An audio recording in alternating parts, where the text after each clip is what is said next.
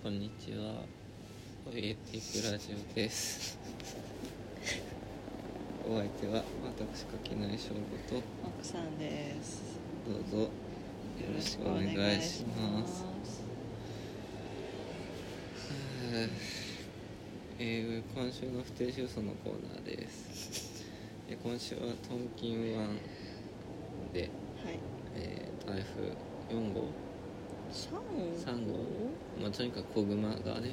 子グマがね。子グマっていうのが台風の名前なんですけどできたという頃からずっと具合が悪くてですね。子グマ誕生日おめでとう。早く低気圧になってね。っていううん。感じですめっちゃ辛い。ちょっと今週の辛さはマジで最悪の辛さマジで最悪だと思ってた先週を超える辛さうん。でもう録音も無理じゃないかって思っているのでうん。はい。今日は3分ぐらいで終わってうん。おしまいにするっていう回にしようと思ってますがはい。とはいえでもなんかうんいやだだからいっそやめる？っていうかそのこうお休みするっていう可能性もさう残されているわけじゃないですかん。まあ勝手にやってることですかそうらね。勝手にやってることだからでも勝手にやってることだからこそなんか一応毎週やっとくっていううん。やんないとなってうん。いうのはた日勤ってすごい思ってるとこうん。ろやろうと思ってうん。やりましたじゃあおしまいですいやさすがに嘘だな。さすがにまだ2分ぐらいしか喋ってないか。そうだね。奥さんが最近読んでる本の話とかする？うん。いやでもそのさ勝手にやってることだからちゃんとやんないとねっていう意味だとさ、うん、もう私最近めっちゃ偉いじゃん？うん、ああなたすごい偉いよね。いや5月からの仕事が毎朝9時から打ち合わせっていうかまあ朝礼みたいなのが入っていてそれにちゃんともう一回もうっかり忘れたりとか ね寝坊したりとかしないでいや当たり前なんだけど仕事だし。いやでもこれがどれだけすごいことかっていうと在宅勤務になってから特に奥さんは10時ぐらいまで絶対起きれなかった。いや普通に始業10時にしてもらってて、そもそも起きれないからね。うん、まあてか、まあ、何時でもいいよ、うんうん。まあなんかなんていうの？なフレックスじゃないけど別に在宅の間は任せるよみたいな感じで10時にしてて9時55分までガチ寝してて5分で寝床から PC 起動して出勤するみたいな生活を1年していてからのいきなりそういうなんか超健康的なやたら会議をしたがるプロジェクトにアサインされてマジかーって思いながらもなんとこの1ヶ月半ほどきっちりこなしている。すごい。すごい。ね、朝一から私あの報告しちゃしなきゃいけないんですよ、うん。毎朝。朝一からすごい読みにくい日本語を喋るっていう。普通に言えない人がある。うん。偉すぎるよね。だってだから9時からの会議のためにさ8時55分に起きるわけじゃなくて、そう。8時半ぐらいからもうシャキッて起きてね8時半に起きて朝飯用意して、朝飯食べながら報告内容のチェックしてみたいな。そうだからもう本当によく。9時始業なのに9時から朝会するのさ間違ってるよね、ね。うん、いやだからすごい偉いし、うん。あとねあそうなんか食事の記録をやってて、ああのなんか何キロカロリーに収めようみたいな感じでレコーディングダイエットってい？うのはまあレコーディングダイエットまあレコーディングダイエットのつもりで始めたわけじゃないんだけどレコーディングしてたら？なんかまあ大体そういうのってダイエットアプリだから一応目安何キロカロリーにしますかって聞かれたから最初1200でやってたんだけど、うん。1200だと結構ね食べれるものが限られてくるから、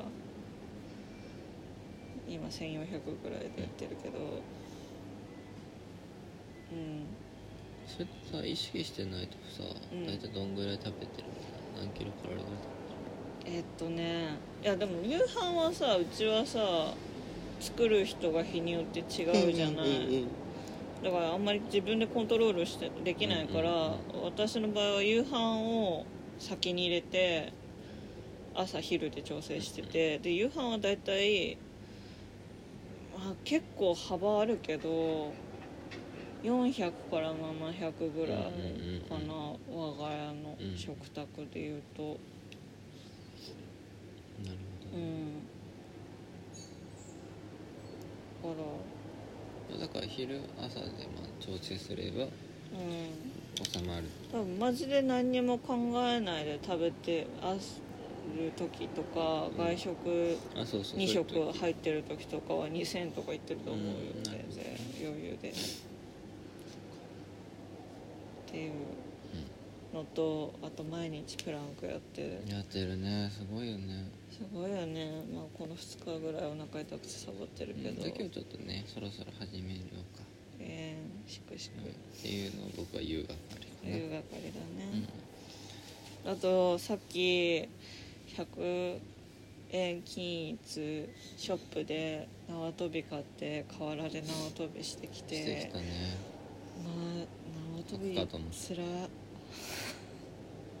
さっきねちょっと調べたの、うん。縄跳びのコツとか、うん。縄跳びダイエットとかで、縄跳びはランニングと違ってずっとできないから運動強度高いけど痩せないって出てきてわかる。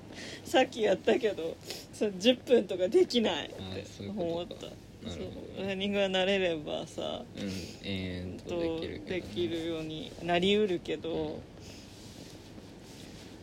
ねちょっと縄跳びなんか心肺機能の問題ではなく肉体負荷が高いため継続してやることが困難っていうね。うん、でもなんかねせっかく買ったしね。うん。ちょっとやれたらいいよね。うん、外出たくないからうベランダでできる有酸素運動って思って、そうい最近脳を鍛えるには運動しかないという多分こうえっと初版が2009年。まあだからもうとっくにこう健康オタクの中では常識と化していることがうん、うん、なんだけど。現状2008年だね、うん。だから結構役は早いんだね。うん。がまあ多分なんていうの？これ系の脳科学本とか好きな人は特にもう今更みたいな本だと思うんだけど。で私の好きなブロガーさんが読んでてあんまりこうこういう本いやそもそも本は私全然読まないけど、うん。最近毎日読んでるもんね。うん、普通に面白うん。いなんかさこう老害に近づきつつあるからさちゃんとなんか食わず嫌いしないでさ人がいいよって言ってたのを読もうかなって思って、ね普通に私はねこの本ね好きだね。うん。まあ理屈でこうなんか考えるの好きだもんね。理屈というかうん。そういう数値とかさ。うんそうだね。うん。だからねあの脳を鍛えるために運動しましょうっていうデビッド・バンも言ってたからね。うんそう。年を取れば取るだけ脳細胞のつながりっていうのは失われていってバカが高止まるからっていう話をしてたけど、うん。もうだからそうやって衰えていくばかりの体や、うん。まあ、その脳みそも含めた体をそうそろそろちゃんと面倒見ていかないといけない。うん。だからねなんか有酸素運動をある程度の強度のある有酸素運動をやった後2時間はあの脳細胞が作られてるから、でも脳細胞って使わないとすぐ死んじゃうから、の有酸素運動した後に勉強とかするとその脳細胞が定着して脳みそ重くなるよって書いてあったから、私は朝いや朝わかんないけど縄跳びした後にチェスの勉強をしてあなたをバチボコに任す。うん、そう最近ね寝る前にちょっとアプリでチェスのねうクイーンズ・ギャンビット見たからっていうにはクイーンズ・ギャンビット見てからだいぶ前が空いてるけどもん、うん、やってて。そうなんかテトリスを5月ずっとやってうん。て、うにですね。狂ったようにやってて最初はなんか勝負になってたけどもうちょっと私が最近やりすぎて。最近ねクリリンの気持ち。なんか初期はね悟空と同じぐらいのねあの強さでこう亀仙人のもとで一生懸命修行してたはずなのになんかあっという間にすごいモブキャラになっていくみたいそうなんかなんていうの主人公だからというかあなんか私サイヤ人とのハーフだったっぽいっていう感じでなんか勝負にならなくなっちゃってなつまんないから、圧倒的に勝負じゃなくなくつまんないからチェスにうんなったから最近。でも本当チェス全然なんか 向いてないから。すごい向いてそうなのにねそれこそ脳を鍛えるために運動するような人間にはさ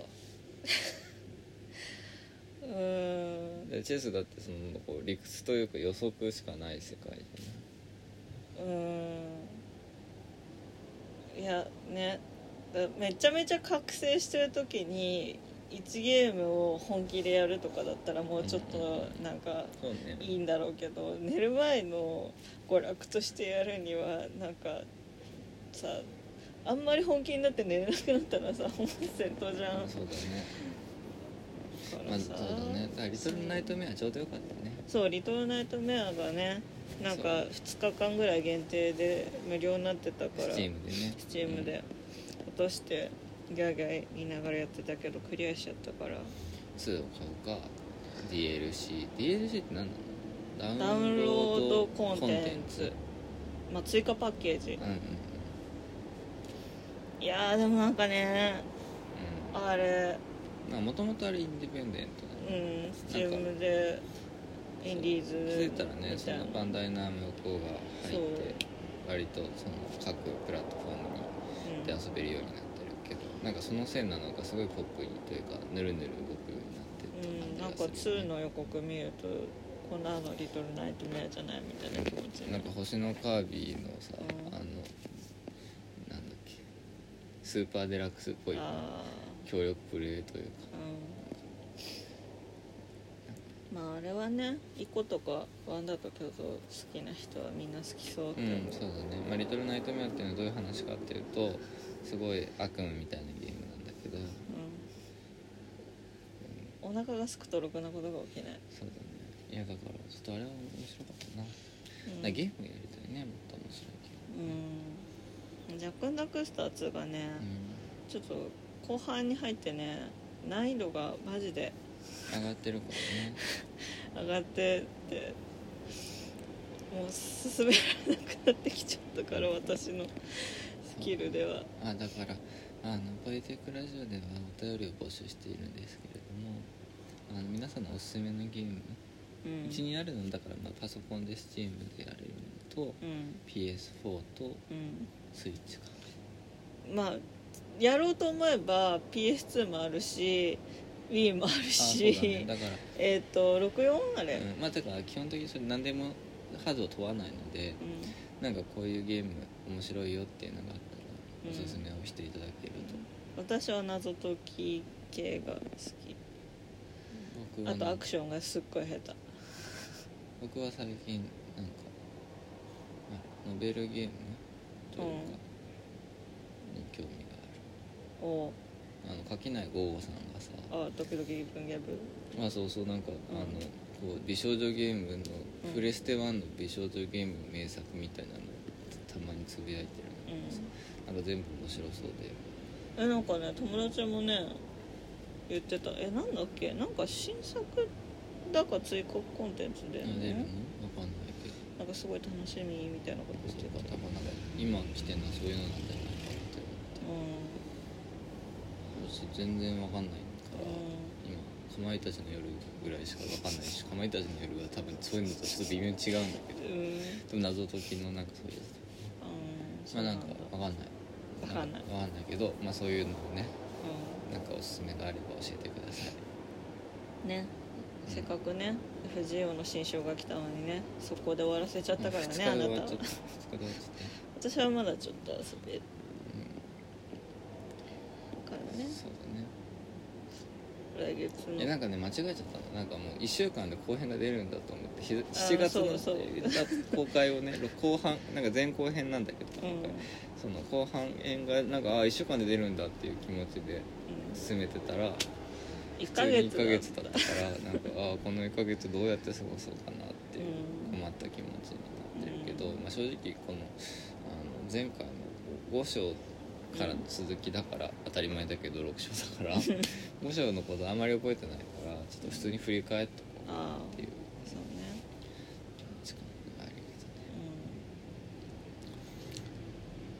そんな感じ？んうん。結構喋れた？まあこうね史上最短3分で終了するかと思われたけれども10分は超えたね。うんでもだからさそのいや始めるとさそれもだから何脳科学とか関係なしで流行ってた時にもよく言ってたけどさ、いや始めないと始まんない。うんあやる気はやり始めないと出ないっていうね。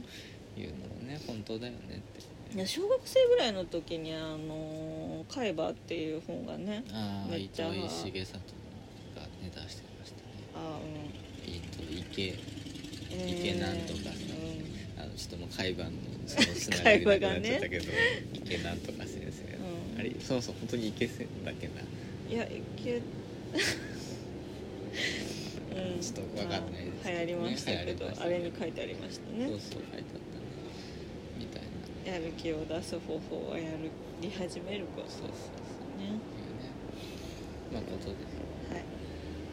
まあ、でやる気を出なくてもやらないとってなるためには割と毎日やるぞとかうん。毎週やるぞみたいなのがうん。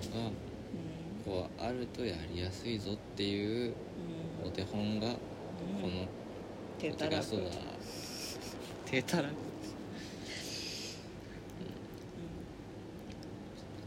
あでもだからそれこそそのさ前ここあれもしかあれ嫌だったらカットでもいいんだけどさ、あなたはさそのさ月に1回さ、うん。うん生理でさうん。絶不調を迎えてさ、うそういうその習慣んうん的にしようと思っても、うん。断絶だな。そう断絶がかなだ生まれてしまう。だからこのうん。2日間お腹痛くてプランクできなかったとかもさ、そういうので、うん。なんかそれでしかもそのいつからプランク再開するべきかわかんねえなって思ってる間にうん。やらなくなっちゃうっていうのを、まあ、そのプランク今回プランクだけど、うん。それ以外のことでも割とこうたくさんあるみたいなのがさある。じゃない、なんかすごいそれどうしたらいいんだろうね。うんうんどうしたらいいんだろうね。なんかね結構なんていうの？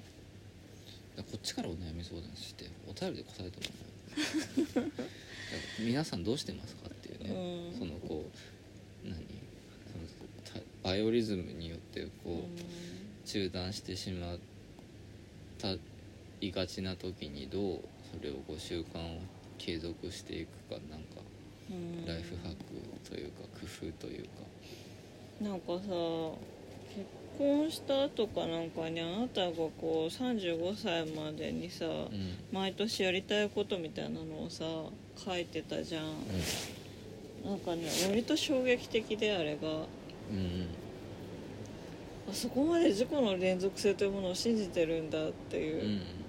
気持ちになって、大抵やってないけどねあそこ。まあいやでもなんかそのやってるかやってないかはあまあ。その個人のうんうん問題、まあ、私のさ友達の旦那さんもさ、うん。そういうタイプで、まあ、その人はマジでやるタイプの人なんだけど、で私とその友達は「いやマジさストイックなのってかっこいいけどさマジでストイックな人が近くにいると無理だなってやろうと思ってできることじゃなくない？みたいなことをね人のせいにしてね言ってたんだけどなんかその、まあ、小さい単位で言うとさ毎月そういうなんかやる気に満ちていた自分が本当嘘のように何もできなくなるうん。ことがあるし、まあ、もっと大きな話で言うと妊娠出産っていうライフイベントがいつ挟まるかわからないうん。ところでその個人としてのストーリーをどこまで先までなんか連続性を持って考えられるか、まあ、をみたいなうん。ところでまあなんかそれをね自分でコントロールしていくみたいなさうん。スタンスもあるわけじゃない、その女性としてのキャリアパスを考えるじゃないけど、うんうんうん。このタイミングで産んでこのタイミングで仕事復帰してみたいなのを全部やっていくぞみたいな、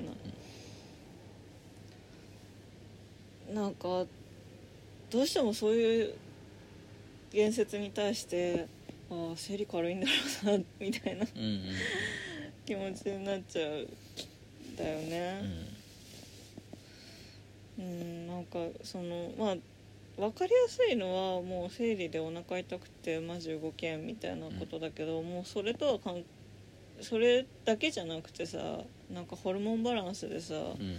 言ってること180度変わった後に、また180度変わったりするじゃん。だか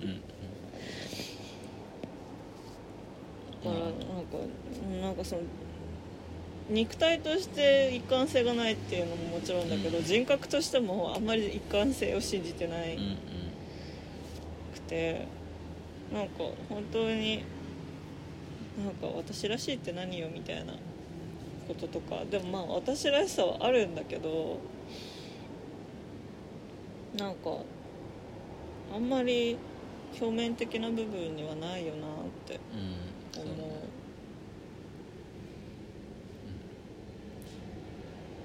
そうなんかね。そう奥さんと暮らしだしてそれはすごいこうより感じるようになったというかそのこう自分以外の人間に対してこんなにこう事細やかにさうん。注意を払うことないじゃない。うん。だからなんかあなた見てるとあこんなに人に連続性ってものはないんだっていうかね。毎日違うしなんか細胞も何年か単位でこうそれ入れ替わるし。それこそなんか遠くで台風できると超辛くなるしでもねそこでなんか僕が実じ一貫性があったかっていうと実はなくてなかったけどあるってことにしてたんだなって思ったんで。だなんか今は僕はその気圧とかさもろもろそういう自分の不調の原因をこう外在化する知識を得て割とそれによって楽になった部分もあるけど逆にそのこうその連続性っていうフィクションをあんまり信じられなくなった。信じられなくなってることによってうん受ける弊害はそれはそれであんだよなみたいな。うん、だからあるということにするみたいなの。っうん。てなんかその計画みたいなことにはうん。結構大事だったんだろうなっていう気持ちとうん。あのそれこそ今それこなんだよかなまたこうそのジェンダーの話とかがこうまあなんだろうジェンダーもそうだしそういうその移民の話とかも含めて、そういうこうなんだいろんな人がいるよっっていうことをうん。こうもう一回こうなんだろうなちゃんとこう問い直そうよっていう動きがさ大きくなってきてるっていうのはそれはすごくいいことなんだけどそれがなんだろうななんでこれまでそれがあんまり大きくならなかったかとか今でもなかなかそれがこうなんていうのか大きい声で言わないと届かないような状況になってるかっていうとやっぱりそのそれってだから一律でみんなこうある程度こう一個人とか一類型みたいな分かりやすいこう同一性だからそれこそだからこう僕らが小学校のこの原告の授業では必ず出てきたアイデンティティみたいなさそのアイdentify できる存在だっていうこう前提をさまあ、ある意味そんな前提ないよっていうかそんなこう簡単に一意に決まんないよっていうことを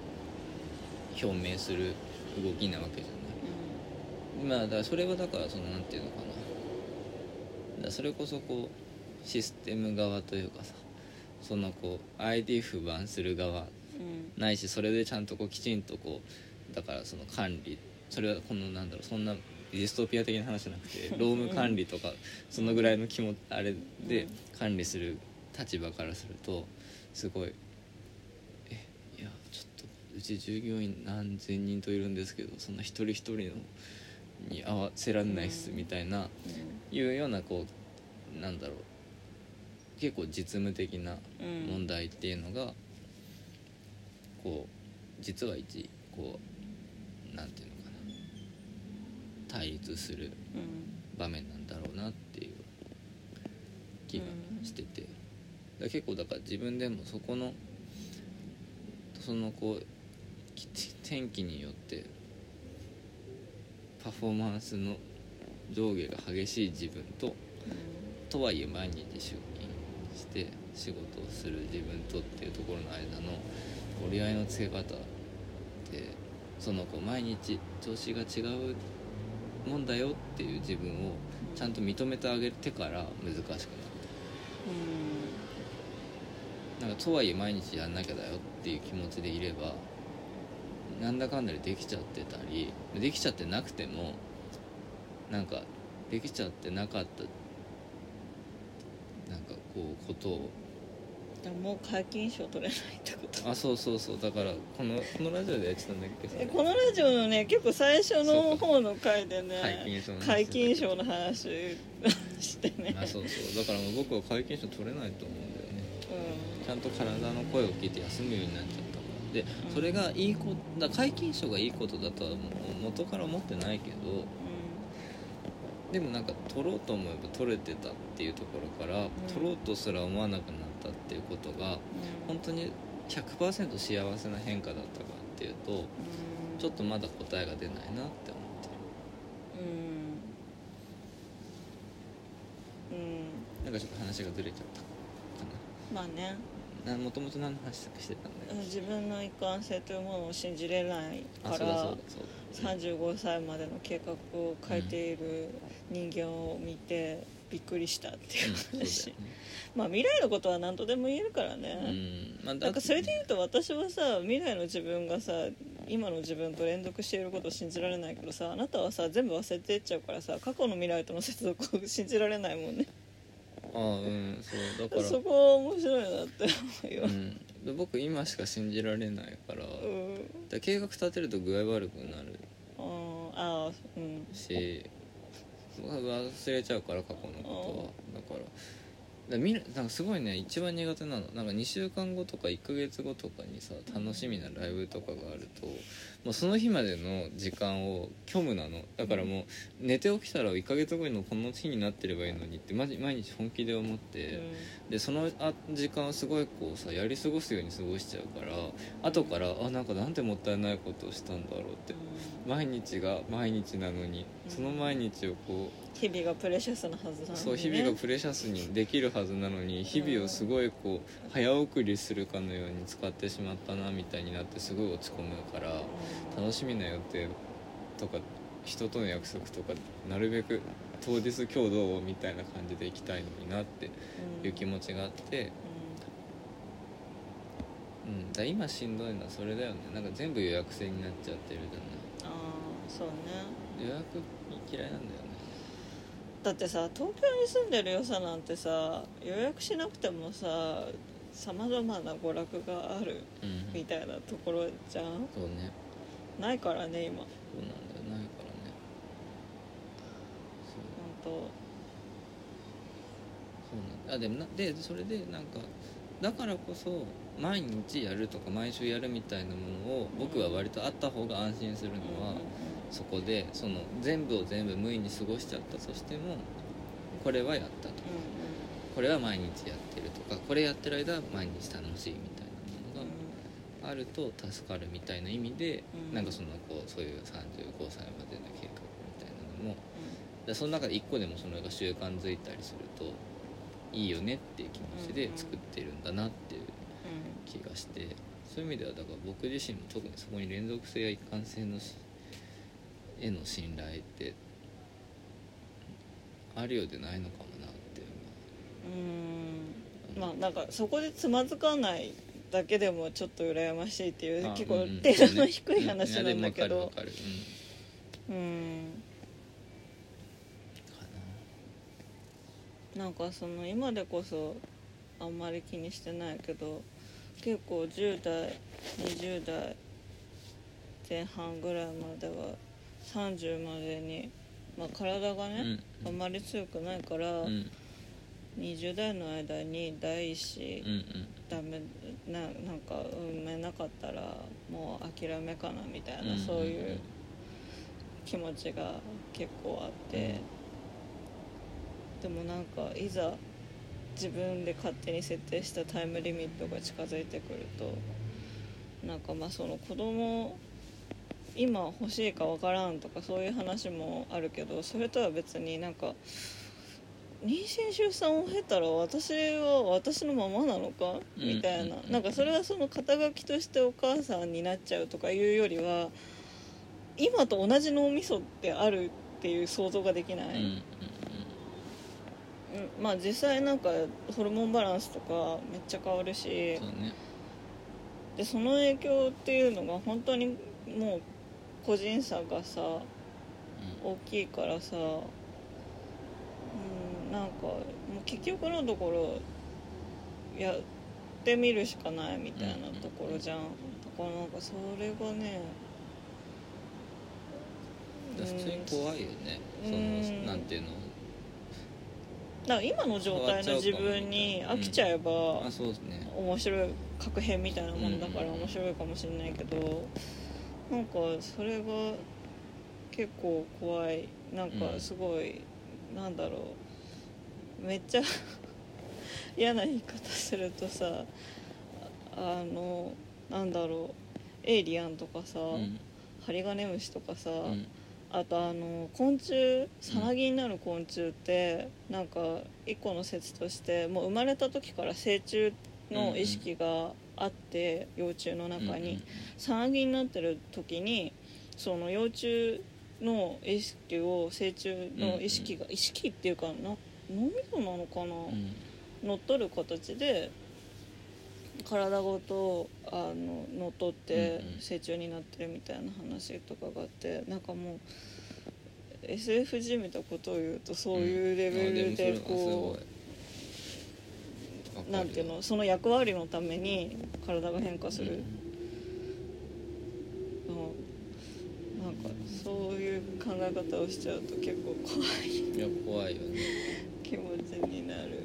いやだからその変化後の自分を好きかどうか自信ないなみたいな、あとそのそもそも自分が自分を好きでいられるかみたいな価値基準でいられないんだろうなっていう。うんうんところで、その価値観の変動を楽しみにできるほどワクワクしないなって、うん。なんちょっと話違うかもしんないけどさ、それこそ FGO とかでもさ、多いじゃん。なんていうの？その何も記憶をなくしてたなんかサーバントでまあなんだろうキャラクターがね。キャラクターがいて、うん。そのキャラクターと一緒に旅を続けていくと最後の方でそのキャラクターが例えばなんかその実は王様だったとか、うん。なんかその世界の救世主だったみたいなことが分かった時にその記憶をなくして一緒にこうなんだろう過ごしてきた人からその事実が分かってそのこう記憶が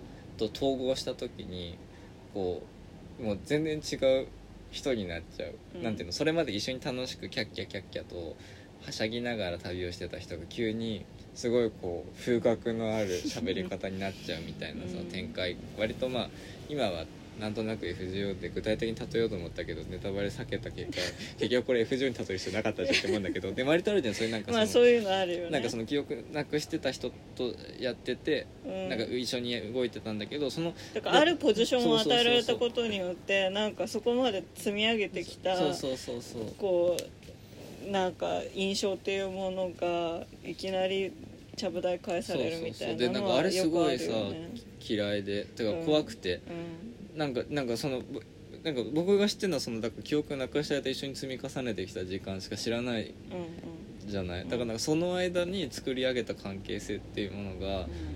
ガラッとこう乱暴に書き換えられちゃう瞬間にうん。すごいええって思っちゃう、うん。だからねあれなんだよね。ちょっとこれネタバレになるかもしれないですけど、あのガーディアンズ・オブ・ギャラクシーのねうん。ガモーラがボリューム3でどういう風に出てくるんだろうっていうところですごい私まだ見てないんだよな。すごいすごいねしょんぼりしちゃうんだよな、うん。えだからなんだろうだから実はその個個体としての自分みたいなものってうん。よりもなんかどれだけ時間を一緒に積み重ねたかとか,、うん。関係性の方に個人ってあるよねっていう感覚が割と強いんだなって思って。うん。なんかちょっと話がずれちゃったけど、でもなんかなんかそれをさうまく使ってるっていう意味で「リトルナイトメア」はさああそうだね。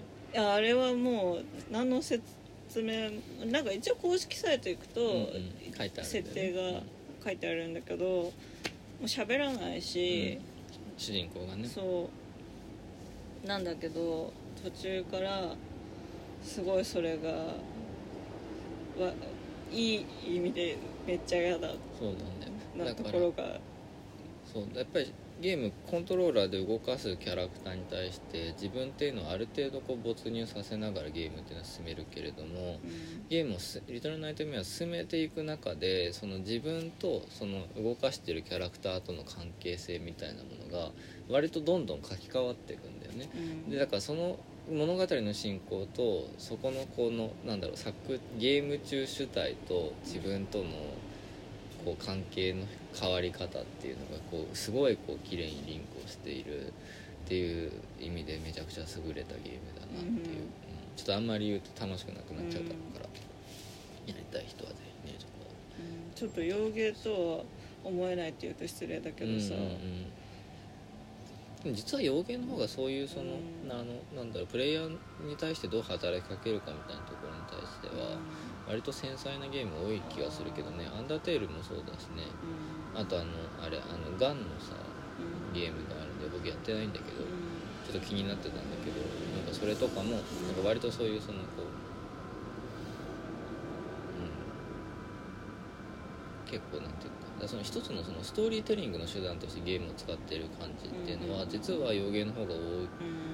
結構そなんかそういうお作法はあるのかなみたいな感じはするよね、うん、すごい。なんだかんだで30分以上喋っちゃった。やったらできる。やったらできる。じゃあまあ普通いつも通りにの尺になった。だからまたもっとまたこう具合悪くなった時に本当に3分で終わらせるっていうのはまだできるね。今日それでやろうと思ってたからちょっと今度にそれ取っておきましょう、はい。えーというわけで「えー、トイレていくラジオ」相手は私書きましょうと奥さんでした。どうもありがとうございました